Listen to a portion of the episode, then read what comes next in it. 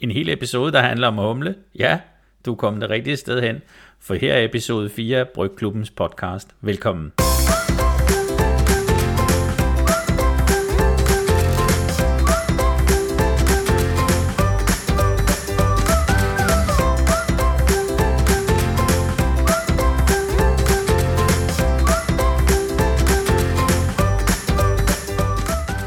Så blev det endelig tid til episode 4, og nu skal vi snakke om øllets mest fantastiske krydderi, nemlig humlen. Og det er jo en fantastisk plante. Den slynger sig op nogle gange i 6-8 meters højde, og sætter de mest fantastiske kogler, vi kan bruge til vores øl. Det er meget sjovt, fordi der er en del gardener, der anser humleplanten som noget ukrudt, der skal hen i hjørnet en helst, ud af haven, for at den skal være pæn og ordentlig. Men vi er håndbrygger, så vi ved jo meget bedre. Vi ved jo også, at humlen har mange forskellige funktioner. Den første funktion af humlen, det er jo at balancere sødmen i øllet. Fordi selve malten, vi laver øllen med, er jo sød. Der er jo sukker der er i, og selvom meget bliver gæret væk, så er der stadigvæk noget tilbage. Så hvis ikke vi havde kommet humle i, ville vi få en ret sød øl. Og det er jo ikke altid, vi har lyst til det. Det kan godt være, at vi ikke vil bemærke humlen, men den skal være der for at balancere sødmen. Så kan vi også vælge at skrue op for humlen, skrue op for den bitterhed, som humlen bidrager med, hvis vi vil lave en IPA eller lignende. Og så er der jo ikke mindst den fantastiske smag og aroma, som humlen kan bidrage med, hvis ellers man har lyst til det i sin øl. Det er jo helt vildt, at den her ene plante med den her lille kogle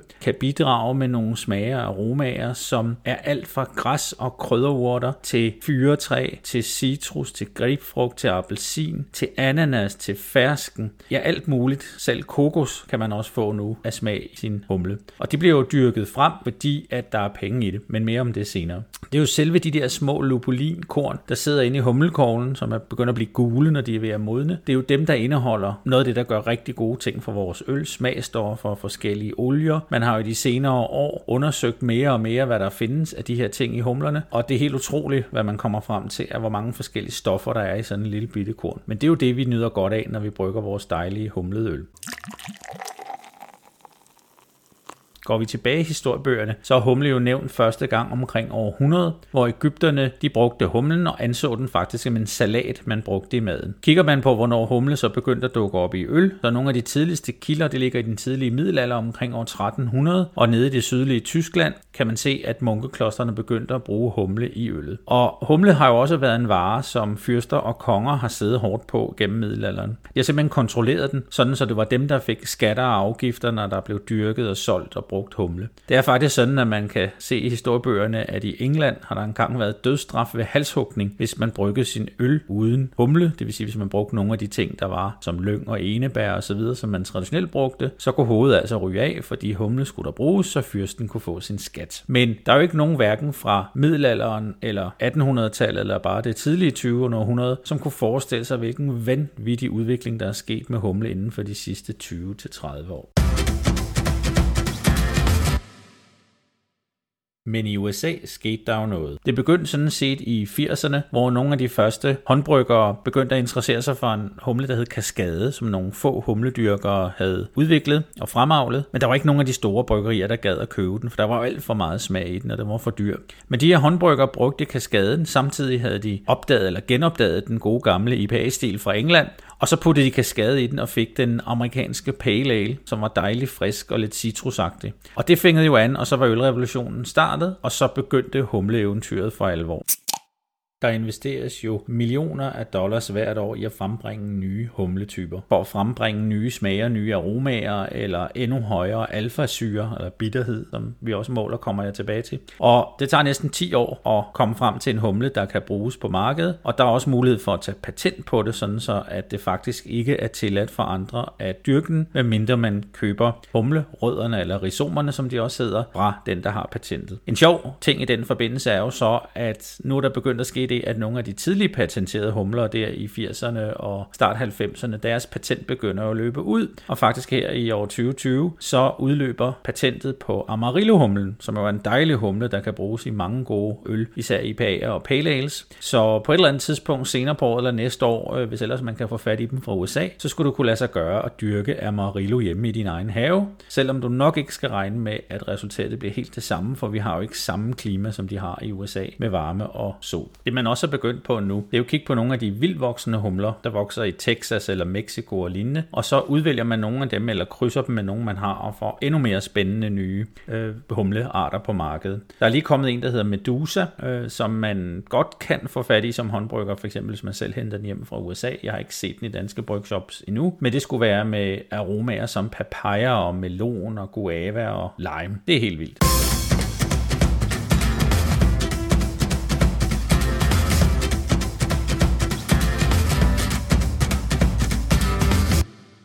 Humle kan vi få fat i fra en masse forskellige verdensdele. Noget af det er selvfølgelig forbeholdt de kommercielle bryggerier, og så et år eller to senere, så begynder vi at få fat i det som håndbryggere. Og kigger man på de forskellige verdensdele, hvor der bliver dyrket humle, så er det jo Europa, man kan sige, der den klassiske humle kommer fra, eller edelhumle, eller noble hop, som de kalder det på engelsk. Og det er jo Tjekkiet, det er Tyskland primært, øh, og England, som dyrker den her humle. Tidligere har der også været humledyrkning i Danmark og Sverige, men i kraft med industrialiseringen, så gik den mere og mere væk væk i starten af 1900-tallet. Men også andre lande, Ungarn, Polen, Tjekkiet er kommet med, og nu ser vi også, at ligesom, der begynder at dukke øh, humledyrkning frem, specielt til specialøl og håndbrygget øl rundt omkring. Det man i angelsaksiske kredse kalder den nye verden, det vil sige Australien, New Zealand, Sydafrika, er også kommet med på vognen. Fra Australien og New Zealand har vi haft en del spændende humler her de sidste mange år. Øh, en af dem er en af mine favoritter, Galaxy, som er en helt utrolig lækker frugtig humle, som giver masser af tro tropisk frugt i dit øl, og det ser man også mange kommercielle øl, der bruger Galaxy. Men udover det, så er også, som sagt, Sydafrika kommet med. Jeg prøvede på et tidspunkt at lave en Around the World IPA, hvor jeg fik humle fra Sydafrika, fra Australien, fra USA og England i en og samme øl, og den blev ganske frugtig. Så der er simpelthen så meget at lege med. Men den her typiske opdeling af, at fra Europa kommer de klassiske humler med græs og fyrenål og krydderurter, fra USA kommer citrushumlerne, fra Australien og New Zealand kommer dem med de tropiske smage. Det begynder også at blive blandet helt rundt, fordi der blev udviklet også på humle i Europa, både i Tyskland og England. For eksempel i Tyskland øh, kom der for nogle år siden på markedet en humle, der hedder Mandarina Bavaria, som giver en rigtig lækker øh, frugt, citrusfrugt øh, smag til øllet. Og også den, der hedder Hyl Melon, er også kommet, som også kan være rigtig god at bruge. Så der sker noget hele tiden. I den her episode skal vi både se på de forskellige former for humle, du kan få fat på, de forskellige humletyper, der kommer fra forskellige dele af verden, og om hvordan du kan og skal bruge dem i din brygproces, hvad de forskellige teknikker er til tørhumling blandt andet. Kort sagt 360 grader rundt om humlen. Lad os gå i gang.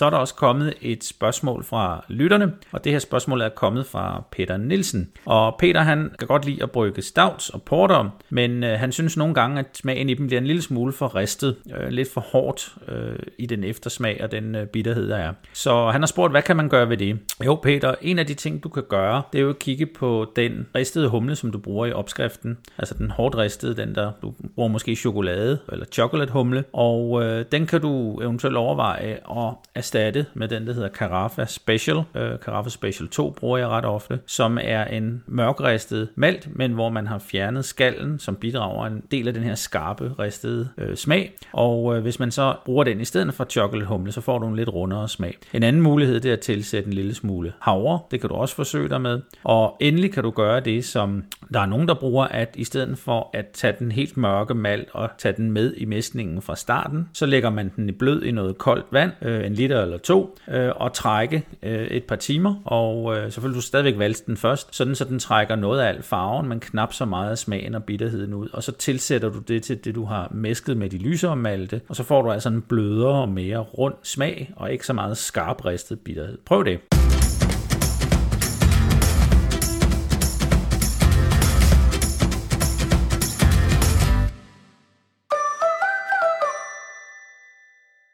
I gamle dage var det jo helt naturligt, at det var de kogler, som nogle gange var plukket fra humlen, som man brugte, og det kan man også stadigvæk få. Men det, som har vundet indpas som en praktisk format at få humlen på, det er jo de her piller, eller pellets, som de hedder, som langt de fleste humler, vi bruger i dag, de er i den form, hvor man simpelthen har nogle maskiner, der presser humlen sammen i nogle små piller. De er nemmere at transportere, de er nemmere at opbevare. De er faktisk også, synes jeg, nemmere at bruge, når man skal brygge. Og der er lavet masser af undersøgelser, om der er forskel på kogler eller pellets, pellets, og i hvert fald mange af dem er kommet frem til, det er der ikke. Så øh, jeg bruger i hvert fald øh, gladelig øh, pellets, når jeg brygger. Så er der også kommet nogle nyere varianter, der har i et stykke tid fundet det, der hedder humleolie, eller CO2, ekstraheret humleolie, som primært bruges som et, som et bitterstof, hvor man har ekstraheret den, den bitre del af, af humlen og kan tilsætte den, øh, og dermed, øh, det er jo særligt til kommersielle bryggerier, der, der bruger det, øh, så suger du ikke så meget af selve øllet op i det grønne materiale fra humlen ved at tilsætte den her olie som, som bitterstof, og det er lidt mere praktisk i en kommersiel produktion. Så er der kommet nogle helt nye, kan man sige, videnskabelige former. En af dem er kryo, humle, eller humle cryo, som de siger på engelsk. Og det er en proces, de er ikke ligesom, igen patenteret og hemmelig, men det er noget med at fryse tørre humlen og få kun, kan man sige, de smagsmæssige olier og bitterstofferne ud i meget mere ren form og få noget af alt det grønne væk. Og man er begyndt også i brygbutikker at kunne købe de her kryohumler, som har et vanvittigt højt bitterhedsindhold, men også rigtig meget, kan man sige, af de rene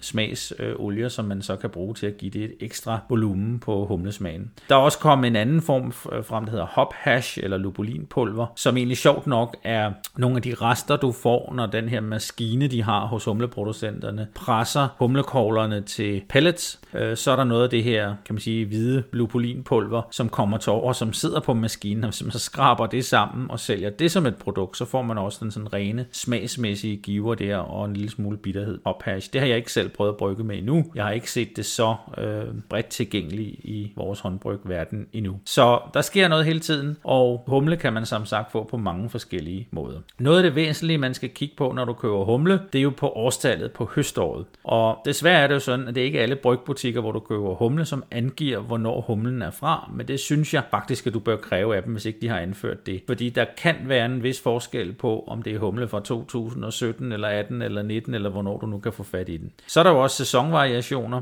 på grund af alt det her med sydlig og nordlig halvkugle, når vi har sommer, så har de vinter og så videre. Så er det jo faktisk ofte sådan, at sådan midt på året, så begynder humlerne at komme fra Australien, fordi de har efterår, når vi har forår, og øh, de nye humler, der kommer om efteråret fra USA og Europa, der er det de kommercielle bryggerier, som er første vælger og får første bølge, og så begynder de vel sådan hen af, hen af jul og januar og februar og dukke op, øh, så vi håndbrygger kan få lov til at købe dem også. Er humlen opbevaret rigtigt, så kan den godt holde sig i lang tid. Det optimale her for humleopbevaring, både det du har købt og når du selv har brugt noget af det, det er i fryseren, øh, fordi så forsinker du udviklingen af at tabet af smagstoffer i, øh, i humlen. Og også meget gerne, eller helst uden ilt. Der er så mange, der gør det at bruge vakuumposer, for de ser meget, at det humle, man køber, kommer vakuumpakket. Og det er også et godt tegn på, på en god humle, at den er vakuumpakket. Men der er undersøgelser, der faktisk har fundet ud af, at det vigtigste er, at der ikke kommer ild til, og så den her frysetemperatur. Så hvis du for eksempel har købt sådan en 100 grams pose, og måske har brugt 50 gram til et eller andet bryg, øh, det jeg plejer at gøre, det er, det er egentlig også lidt af dogenskab, at jeg, selvom jeg har en, en vakuummaskine, så vakuumpakker jeg ikke de sidste 50 gram igen. Jeg sætter en plastikklemme på og klemmer det, jeg kan af ilten ud, og det synes jeg har fungeret også fint med humle, der har ligget i lang tid. Det vigtigste er som sagt, at de kommer i fryseren, og der ikke kommer ny ilt ind til humlen. Så det er vigtigt, når du skal opbevare humlen. Så kan man så sige, at frisk humle er jo det bedste. Jo friskere, desto bedre. Hvis, jeg, hvis du skal have mange af de her friske, frugtige smage frem,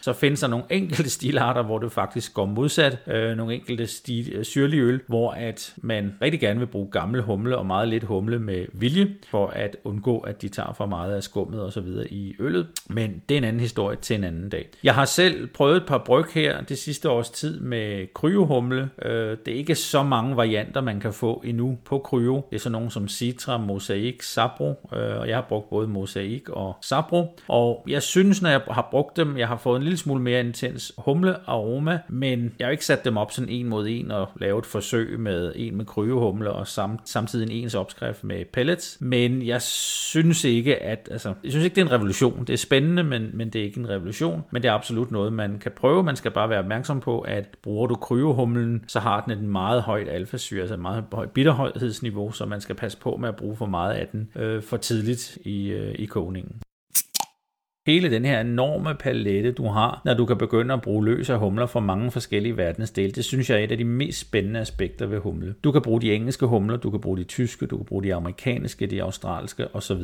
Og der er jo nogle af de her humletyper, som er tæt forbundet til specielle stilarter. En klassisk tjekkisk pilsner, den skal bare laves med Sars humle. En tysk pilsner skal laves med Hallertau eller Tettnang. Laver du en klassisk amerikansk Pale Ale eller West Coast IPA, så skal det jo næsten være kaskade, du bruger. Og laver du engelske bitters eller stouts, så er det Foggles og East Kent Goldings, der gælder. Eller Golden Ales også for den sags skyld. Men reglerne i dag er jo, at der er ikke nogen regler længere. Så feltet er jo helt åben for, om du vil gå klassisk og følge traditionerne, eller du vil gå amok og begynde at kombinere, kombinere nogle af alle de her humler i forskellige sammenhæng. Lave den vildeste New England IPA, du kan komme i tanke om, eller som jeg som sagt selv gjorde på et tidspunkt, lavede en Around the World IPA, hvor jeg tog bitterhumle fra England, hvor jeg tog aromahumle fra USA og fra Australien, og så tog jeg tørrhumling fra Sydafrika. Så det var en rigtig god øl. Så alt er muligt, alt er tilladt, men selvfølgelig skal man også se lidt på, hvordan vil du så bruge den her humle. Og traditionelt har der ligesom været to hovedgrupper af humle. Humle har været delt op i bitterhumle og aromahumle. Sådan så der var nogle humletyper, som var, synes man dengang i hvert fald, bedre egnet til kun at bruge til bitterhed og andre til aroma. Det er også blevet vendt på hovedet, fordi at man også ved hjælp af nyere undersøgelser har fundet ud af, at nogle af de humler, som man traditionelt kun har brugt som bitterhumle, faktisk kan lave nogle meget spændende ting på aromasiden også, hvis man ellers tør bruge dem, og omvendt. Øh, en af de meget spændende ting, som jeg kan anbefale jer, hvis I virkelig vil nørde dybt i bund med humle, det er den her nye bog, der hedder The New IPA, som er lavet af Scott Janish. Det er en bog, hvor han har taget nogle af de mange, mange, mange videnskabelige undersøgelser, test og sammenligninger, der har været gjort med humle i alle mulige henseender, både med bitterhumle, aromahumle, tørhumling osv. Og så har han prøvet ligesom at oversætte dem til, hvad kan kommercielle brygger og håndbrygger så bruge det her til, og hvad er ligesom resuméet af nogle af alle de her undersøgelser. Så det er en utrolig nørdet bog med nogle meget spændende øh, ting, der kommer frem, fordi der har været forsket helt vildt de sidste 4-5 år omkring humlen, og især humleoliernes bestanddele. Så selvom man langt fra ved det hele endnu, så ved man altså meget mere om humlen i dag, end man bare gjorde for 10 år siden. Jeg kommer tilbage til nogle af de ting, som man siger, er direkte brugbare for os håndbryggere fra den her The New IPA. Men det man især kan, kan se på, det er jo så, at man heller ikke skal gå amok. Øh, og det er i hvert fald, synes jeg selv, jeg gjorde i starten, da jeg skulle lave meget humlet øl, så tænkte jeg, ah, jo mere humle, desto bedre, og flere forskellige humletyper samtidig, og det bliver helt fantastisk. Det bliver en humlebombe, det her. Men øh, nogle gange synes jeg faktisk, at hvis man tog sådan 3-4-5 humler på samme tid, og blandede dem sammen, og det jeg så typisk gjorde i mine opskrifter, det var jo ligesom man sige, lige meget værd. Ikke? 20 gram af den, 20 gram af den, 20 gram af den, 20 gram af den, 20 gram af den. Fint fem forskellige i med det. Og det man også bare skal vide der, det er jo, at de forskellige humler, man sætter dem sammen, giver et andet udtryk. Og det er jo ligesom, øh, når man laver mad, at nogle ting kan smage på en måde hver for sig, og når man så sætter dem sammen eller behandler dem på en vis måde, så giver den en helt tredje og fantastisk kombination af smag. Og sådan er det også med humle. Men min erfaring har ligesom sagt mig, at man lige skal bremse sig selv lidt, og at du kan få nogle meget mere lækre og elegante humleoplevelser ved at bruge 80-20-reglen. Så i stedet for ligesom at sige, at vi tager fem forskellige lige meget af hver, så fokuser måske på to humler i din pale eller IPA, og brug 80-20-reglen. Jeg har helt konkret øh, lavet en pale ale nogle gange, som øh, har to af mine yndlingshumler, nemlig Citra og Mosaik. Og der startede jeg ofte med at lave, lave øllen med 50-50. Og så fik jeg den idé, at øh, jamen, hvad nu hvis man for eksempel sagde, at den her øl skulle lægge væk på en af dem. Jeg har brugt 80% Mosaik og 20% Citra. Og det blev altså en væsentligt bedre øl. Meget mere præcis i sin humlesmag, meget mere lækker, den meget større oplevelse, og synes jeg også større volumen på humlesmagen. Det kan selvfølgelig også hænge sammen med selve produktionen. Øh, mere videnskabeligt er det ikke. Men det er i hvert fald en ting, jeg synes, jeg har brugt i mine senere opskrifter. Det er ligesom at prøve at lave sådan en 80-20-regel, og ligesom have en, en hovedhumle, og så en sidekick, som man siger i superheltefilmen, altså en, som hjælper til, men ikke dominerer. Så det synes jeg giver en bedre øl i hvert fald. Så er det jo selvfølgelig også, hvad det er for en stilart, du har tænkt dig at brygge, hvor at der er nogle stilarter, hvor humlen spiller en større rolle end i andre stilarter. Det er klart, at hvis du laver en hvedeøl, eller en syrlig øl, eller en stout, eller en porter for den sags skyld, medmindre det lige er en amerikansk stout, eller hvad du nu har lyst til, der lige skal have lidt øh, kant og lidt profil, øh, så er humlen der, den er jo meget mere kun en, en bitterhedsbalancegiver, hvor man ikke skal smage humlen i sig selv. Så kommer du over i den anden grøft med Pale Ales, IPA og New England IPA, hvor der skal fuld skrue på humle juleoplevelsen. Selvom jeg synes da også, at det i dag er elegant at få en rigtig lækker pale ale, som har sådan et touch, en note af noget citrus og noget friskhed, men det er ikke så alt dominerende som en New England IPA. Det er stadigvæk en rigtig god oplevelse. Men humlejuice New England IPA, det er da også en dejlig lækker øl. Der er ikke lagt så meget vægt på bitterhedsdelen. Øh, nogle New England IPA opskrifter bliver jo lavet helt uden bitterhumle, hvor alle humle bliver tilsat til sidst i kogningen øh, ved humlepausen, den kommer jeg også tilbage til, og så til tørhumling. Så der er mange forskellige måder at gøre det her på. En anden ting, som du også skal komme ud for, når du skal brygge med humle, det er, at du måske ikke kan skaffe lige præcis den humle, som du gerne vil, der står i opskriften, øh, som du gerne vil lave. Og der kan du finde forskellige tabeller til det, der kalder, kaldes hop substitution, altså hop erstatning, som kan være nyttig i den sammenhæng, for der er en del humler, som har de samme karakteristika, hvor man kan opnå meget af det samme bare ved at skifte dem ud. Så jeg har puttet en link ned i noterne til nogle af de her sub, sub, hop substitution, det er svært at sige, øh, tabeller, og der kan, I så, kan du så kigge efter, jamen hvis jeg ikke lige kan finde en given humle, hvad kan jeg så erstatte den med? Så har man selvfølgelig også oparbejdet en vis forkærlighed for visse favorithumler. Og skal jeg kigge på mig selv, jamen så nogle af de favorithumler, jeg har, det er så nogle som Mosaic, det er Galaxy, som jeg synes er rigtig lækker og frugtig, det er den elegante East Kent Golding, som er perfekt til en engelsk Golden Ale for eksempel, eller en, en bitter. Øh, så har jeg også en forkærlighed for at brygge tyske pilsner, der bruger jeg meget ofte Hallertau Mittelfrø, synes jeg passer perfekt til den tyske pilsner. Og laver jeg en tjekkisk pilsner eller en Vienna Lager, der kan man også godt bruge Hallertau Mittelfrø eller Sarshumlen. Der er det ikke selve humle smagen og aromaen, der er, der er så meget i fokus i en Vienna Lager. Men det er også super, super, super spændende at bruge nye humler. For nylig har jeg også brugt nogle af de helt nye humler. Jeg har lavet nogle bryg med den nye Sabro humle, som blandt andet har sådan en lille kokosindslag. Meget spændende at bruge. Og en af de ting, du kan gøre, hvis du ligesom vil undersøge en ny humle og sige, hvad kan den her? Den har jeg aldrig prøvet før. Nu vil jeg rigtig gerne fokusere på den og lære, hvad den kan af smag og aroma.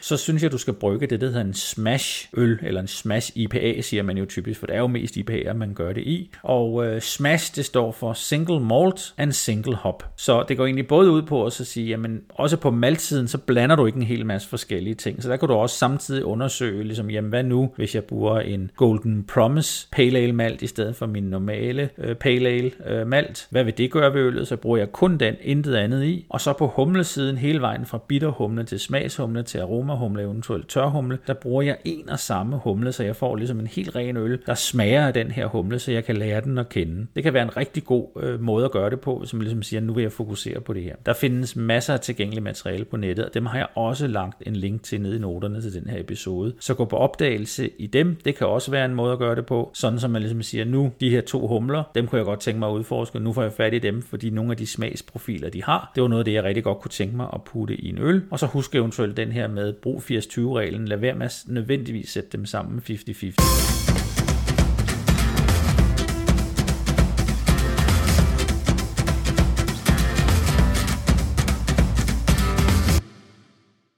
En ting, du også skal være opmærksom på, når du bruger humle, det er det tal, der hedder AA-procent, eller alfa-acid-procent, som det står for på engelsk. Og det er simpelthen en måling på, hvor mange procent alfasyre er der i den her humle, og alfasyren det er med, der, med til at give øllen bitterhed. Så jo højere AA-procent, desto mere bitterhed vil den her humle give til din øl, især når du bruger den som bitterhumle. Det er jo så også lidt forskelligt, hvor meget af den her AA-procent alfasyre slår igennem, afhængig af, hvornår du bruger humlen i din brygproces proces. Det kommer vi tilbage til. Men det du bare skal være opmærksom på, det er, at hvis du vil, vil genskabe en given opskrift, og opskriften er lavet godt og fornuftigt, så kan du i opskriften læse, hvad var det for nogle alfasyreprocenter, der var i lige præcis den humle, som blev brugt, da den her blev brygget. Fordi den her alfasyre, den kan godt variere, afhængig af høstår og udbytte og alle sådan nogle ting og sager. Sådan så hvis du for eksempel bruger 20 gram af en bitter humle med 14-16% alfasyre, som er højt, øh, hvis du så erstatter erstatter den med en anden humle, som måske kun har 8% alfasyre, så skal du bruge næsten dobbelt så meget som i opskriften. Vær opmærksom på, den kan altså variere. Og en anden ting, du også skal være opmærksom på, det er, at selvom alfasyren kan være meget høj, og du bruger humlen meget sent i processen, så kan den stadigvæk afgive noget bitterhed. Men også det kommer vi tilbage til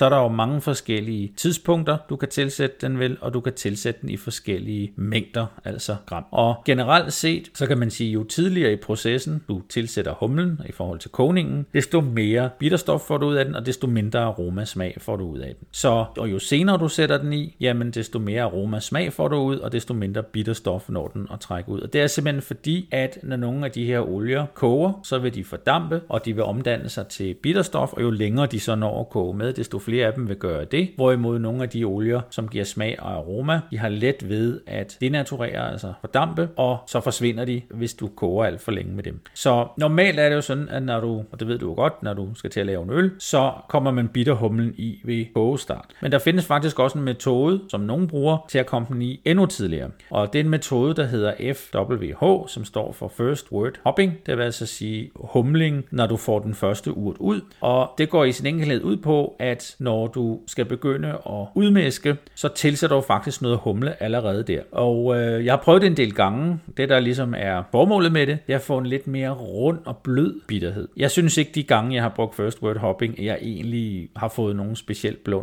øh, blød eller rund øh, bitterhed ud af det. Øh, så jeg synes ikke, det gør den store øh, forskel, så jeg gør det sådan set ikke mere. Men ideen er som sagt også, hvis du bruger sådan et elektrisk bryganlæg, i det du eventuelt hiver kurven op med malten i, og det allerede på starten begynder at drøbe af, jamen så kommer du humlen direkte ned, allerede inden du begynder at mæske ud øh, og lave sparging, og så ligger den dernede og hygger sig, og skulle altså trække noget bitterstof ud og sådan med på sådan en mere blød måde. Men jeg har i hvert fald ikke erfaringer for, at det gør den store forskel. En anden ting, der også har en lille indflydelse på humlen, øh, er vandbehandling. Øh, det er ikke et emne til den her podcast, jeg skal nok komme tilbage til det i fremtidige podcast, men det spiller også ind på humleprofilen i øllet, hvor man ved tilsætning af mineraler kan fremhæve eller skærpe nogle ting ved humleoplevelsen. Men mere om det en anden gang. I en typisk opskrift har du det, der hedder et humleskema, og det angiver jo så i antal minutter, hvor meget kogetid der skal være tilbage, når man putter humlen i. Ikke? Det vil sige, at står der for eksempel, at den her humle, 20 gram, at den skal i ved 60 minutter, og kogetiden er 60 minutter, jamen så skal de i fra starten. Var kogetiden 90 minutter, jamen så skulle man lige vente en halv time, og så putte dem i. Så man snakker typisk altid om, hvor meget tid der er tilbage. Så har man den del af det, som vi typisk kalder aroma- og smagshumler, som vi kommer i ved 15, 10, 5, 1 minut tilbage af kogningen. Øh, og nogle gange er opskrifterne også sådan, at der skal komme humle i flere gange.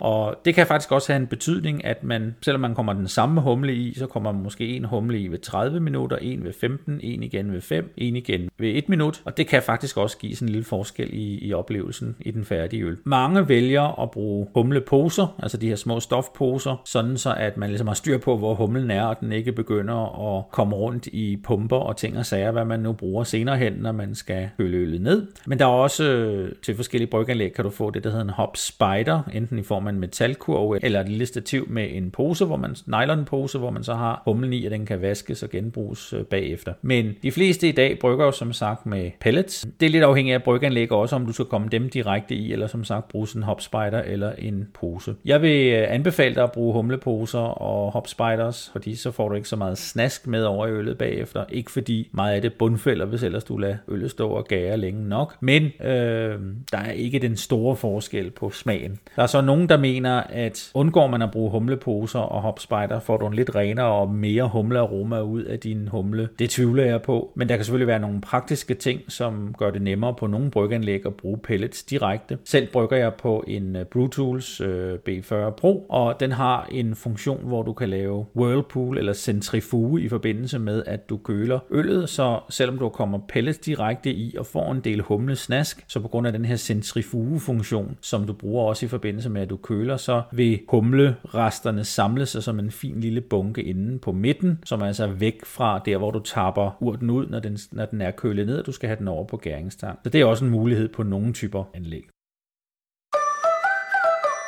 Så er der kommet et nyt punkt på humleskemaet, som man ikke rigtig havde i gamle dage. Og det er det, som man på engelsk kalder whirlpool, eller steep, eller hop stand. Og jeg har prøvet at finde et dansk ord til det, og i mangel af andet, så kalder jeg det for humlepausen. Og det fungerer på den måde, at når du har kogt din urt færdig, og er helt færdig med kogningen, og egentlig har slukket for varmen, så kan du køle din urt ned til 85 grader, 80 grader, 75, 70 grader. Igen, hvis du vil nørde med det, kig i The New IPA i bogen der er lavet en masse forsøg med det her med whirlpooling og hopstands og forskellige temperaturer. Øh, selv bruger jeg typisk 80-85 grader, det skulle være det optimale. Og når du så er kommet derned, så stopper du kølingen, og så lader du ligesom temperaturen blive der, eller i hvert fald sænke sig naturligt uden yderligere køling, så, den sådan nogen, så det går langsomt. Og så kommer du humle i, og så lader du den blive i i 10, 20, 30 minutter, inden du begynder at køle færdig ned til gæringstemperatur. Hele ideen med det her, det er jo så, at ved at du ikke koger, så vil nogle af alle de rigtig gode aroma og smagsstoffer, du vil have fra humlen, blive i urten, og der vil komme knap så meget bitterhed med. Men der vil stadigvæk komme bitterhed med, især fordi også mange af de frugtige humler også har en høj alfasyre, så skal man altså huske, at i opskriften beregne, at øllen, øllen ikke bliver for bitter, fordi når man bruger meget humle til det her hopstand, så kommer der altså et, et bitterhedsbidrag, øh, man også skal regne med. Nogle opskrifter har udelukkende sin bitterhed fra den, du kommer i under hopstand eller humlepausen. Så det er i hvert fald en rigtig god metode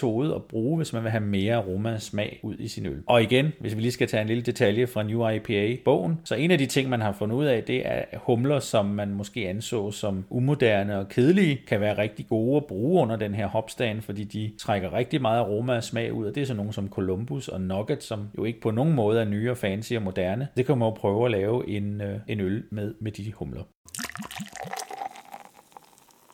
Men vi er ikke færdige nu. Vi har et våben tilbage i vores humlearsenal, og det er et ret stort og væsentligt våben. Det er nemlig tørhumling. Og hele princippet med tørhumling, det er jo, at man kommer tør humle i øllen, men man kommer det i efter gæringen er begyndt, eller endda også efter gæringen kan være færdig. Og princippet, det er jo, at i og med, at du ikke er i gang med at hverken mæske eller koge urten, så får du aroma og smagstoffer ud af humlen, men ingen bitterhed. Det har man også undersøgt, og det er i det store hele rigtigt. Det er ikke ret meget bitterhed. Det er meget, meget lidt, der kommer kommer ud af tørhumling, men en lille bitte smule kommer der. Men det væsentlige ved tørhumling, det er at få et kæmpe lækkert skud med aroma og smag, især når du laver pale ales, IPA'er og New England IPA. Men dermed ikke sagt, at du ikke kan tørhumle andre øltyper også. Du kan tørhumle en pilsner, du kan tørhumle en golden ale, du kan for den sags skyld også tørhumle en havrestavt, hvis du har lyst til det. Øhm, det kan fungere ved alle øltyper, hvis du vil have ekstra smag og aroma fra humlen. Når man så skal tørhumle, så er der jo ligesom fire ting, man skal være opmærksom på. Hvad er det for en humle humletype du bruger, hvor stor mængde bruger man, hvornår putter man det i, og hvordan gør man rent teknisk, især for at undgå at komme til at få for meget ilt ned i øllet, mens det er i gang med at gære, eller efter det er færdigt med at gære, fordi det er der ilt bliver til vores fjende. Men kigger vi på humletypen, så er det jo meget ofte, at man bruger den samme til tørhumling, som man har brugt til de her sene tilsætninger i kogningen eller til humlepausen, så man ligesom får den samme humleprofil hele vejen igennem, bare med så meget som muligt aroma og smag trukket ud. Mængden af humle, man skal komme i. Det har været sådan lidt til debat. Øh, indtil for ikke særlig lang tid siden, så tænkte man jo, jamen jo mere tørhumle, desto bedre. Jeg tror, det meste, jeg har puttet i en New England IPA, som jeg lavede, var op til 600 gram humle i tørhumlingen, og den blev da også rigtig god, men den blev også rigtig dyr, øh, fordi især de her amerikanske og australske humletyper ved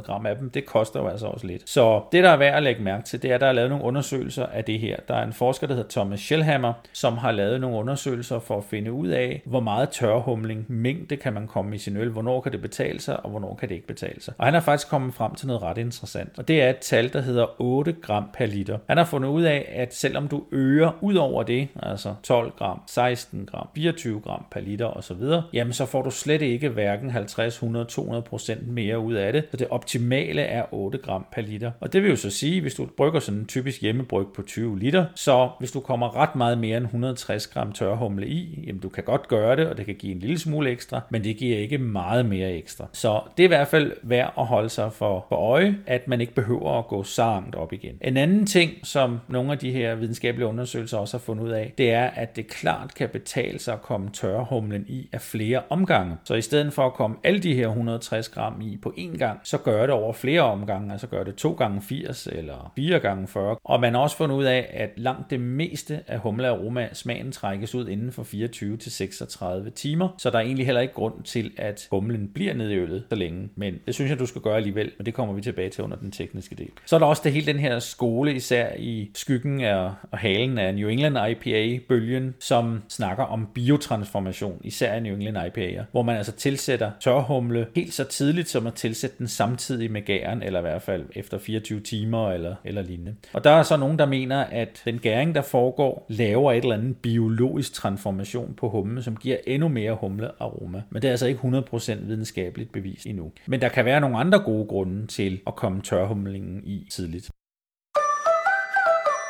Det, som er den store fjende, når vi snakker tørhumling, det man skal gøre, hvad man kan for at undgå, det er at få ilt ind i øllet. Fordi når øllet er gæret, begyndt at gære og gære færdig, så er det ikke brug for ilt længere, og så begynder ilt at give os nogle kedelige brygfejl og bismage som oxidering. Og får du ilt for eksempel til en New England IPA, så er de meget følsomme for ret hurtigt at blive kedelige, både i smag og i udseende. kan blive helt lille og helt brun, hvis de oxiderer rimelig tidligt i processen. Så teknikken omkring tørhumling er også vigtig, at man gør, hvad man kan for at undgå at få ilten ned. Det er lidt sværere for os håndbryggere, for vi har ikke alle mulige smarte industrianlæg, der kan skyde humlen ind med CO2 og centrifuger, der kan svinge den rundt i øllet og udnytte den på alle mulige måder. Så vi må gøre, hvad vi kan. Meget ofte, når man tørhumler, og det vil jeg anbefale, så brug en humlesok til humlen, øh, så den ikke ligger og plasker rundt i øllet. Den vil bundfælde, men du kan godt risikere, at der er lidt humlerester, der svømmer rundt. Der kan en humlesok altså hjælpe til at holde lidt, lidt styr på det. Og når du skal bruge en humlesok til at tørhumle med, så husk, at den skal skoldes først, så du ikke risikerer at få nogle bakterier med ned i øllet, som kan give nogle uheldige ting ved øllet senere hen. Men lad være med at skolde humlen. Humlen kan sagtens komme direkte ned i øllet, uden at det giver nogle bakterieproblemer. Det kan den godt håndtere, den er antibakteriel i sig selv. Det andet, du så netop skal gøre for at undgå iltning, synes jeg, det er at komme den her tørhumle i stadigvæk lidt tidligt i processen, uanset om der er noget, der hedder biotransformation eller ej. Fordi hvis du tilsætter den relativt tidligt, det kunne for eksempel være på dag 3, på dag 5, dag 8, hvis du skal gøre det over flere gange, så er der jo stadigvæk lidt gang i gæringsprocessen. Sådan så, at hvis du kommer en lille smule ilt ned i, det er du ligesom nødt til at gøre, når du åbner låget, så vil den ilt kunne bruges af gæren, plus at der jo stadigvæk også er begyndt at danne en masse CO2, så der er jo lidt CO2, kan man sige, hen over øllet, så hvis du er meget forsigtig og sænker den forsigtigt ned i, og ikke plasker, så har du i hvert fald gjort, hvad du kan for at undgå ilt. Så er der nogen, der ligesom siger, jamen står der ikke forskellige steder, at hvis humlen, når du tør humler, bliver i øllet alt for længe, så kan du få sådan nogle græsagtige smage frem. Jo, det er rigtigt nok, det kan du godt. Men erfaringen, og også min erfaring, viser, at det er jo altså primært et problem, når du brygger kommercielt med store mængder flere kilo humle ad gangen. Det er ikke lige så stort et problem med de mængder humle, vi bruger i håndbryg. Så de sidste par år er jeg gået over til at komme tørhumlingen i det omkring dag 3, 5, 8, typisk hvis det skal være over flere gange, og så bare lade øllet stå til der er gået de her 14-16 dage, og jeg har ikke haft græs smag en eneste gang,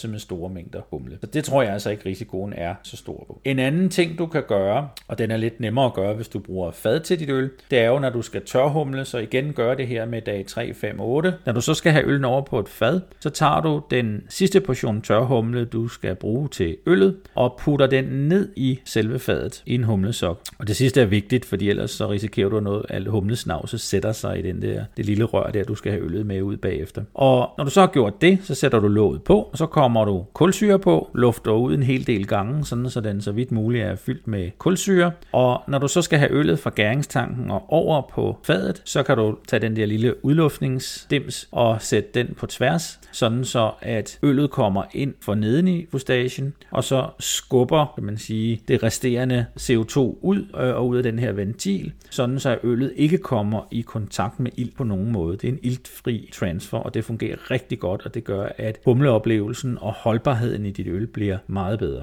Nå, efter al den her lange snak om humle, så er jeg blevet tørstig. Så nu tager jeg en tår af min Tropicana Time New England IPA, opskriften skal nok komme op på Brygklubbens hjemmeside herinde for nogle dage, som er lavet med kryohumle med sabrohumlen og eldorado-humle i store mængder. Den er blevet rigtig lækker tropisk.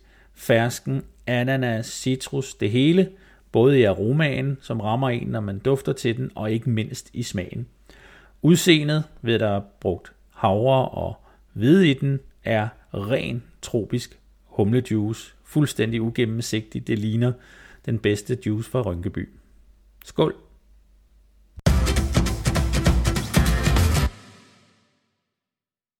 Til sidst her lidt om opskriften i den her udsendelse, som er på Allemands IPA. Den kan du også finde inde på brygklubben.dk.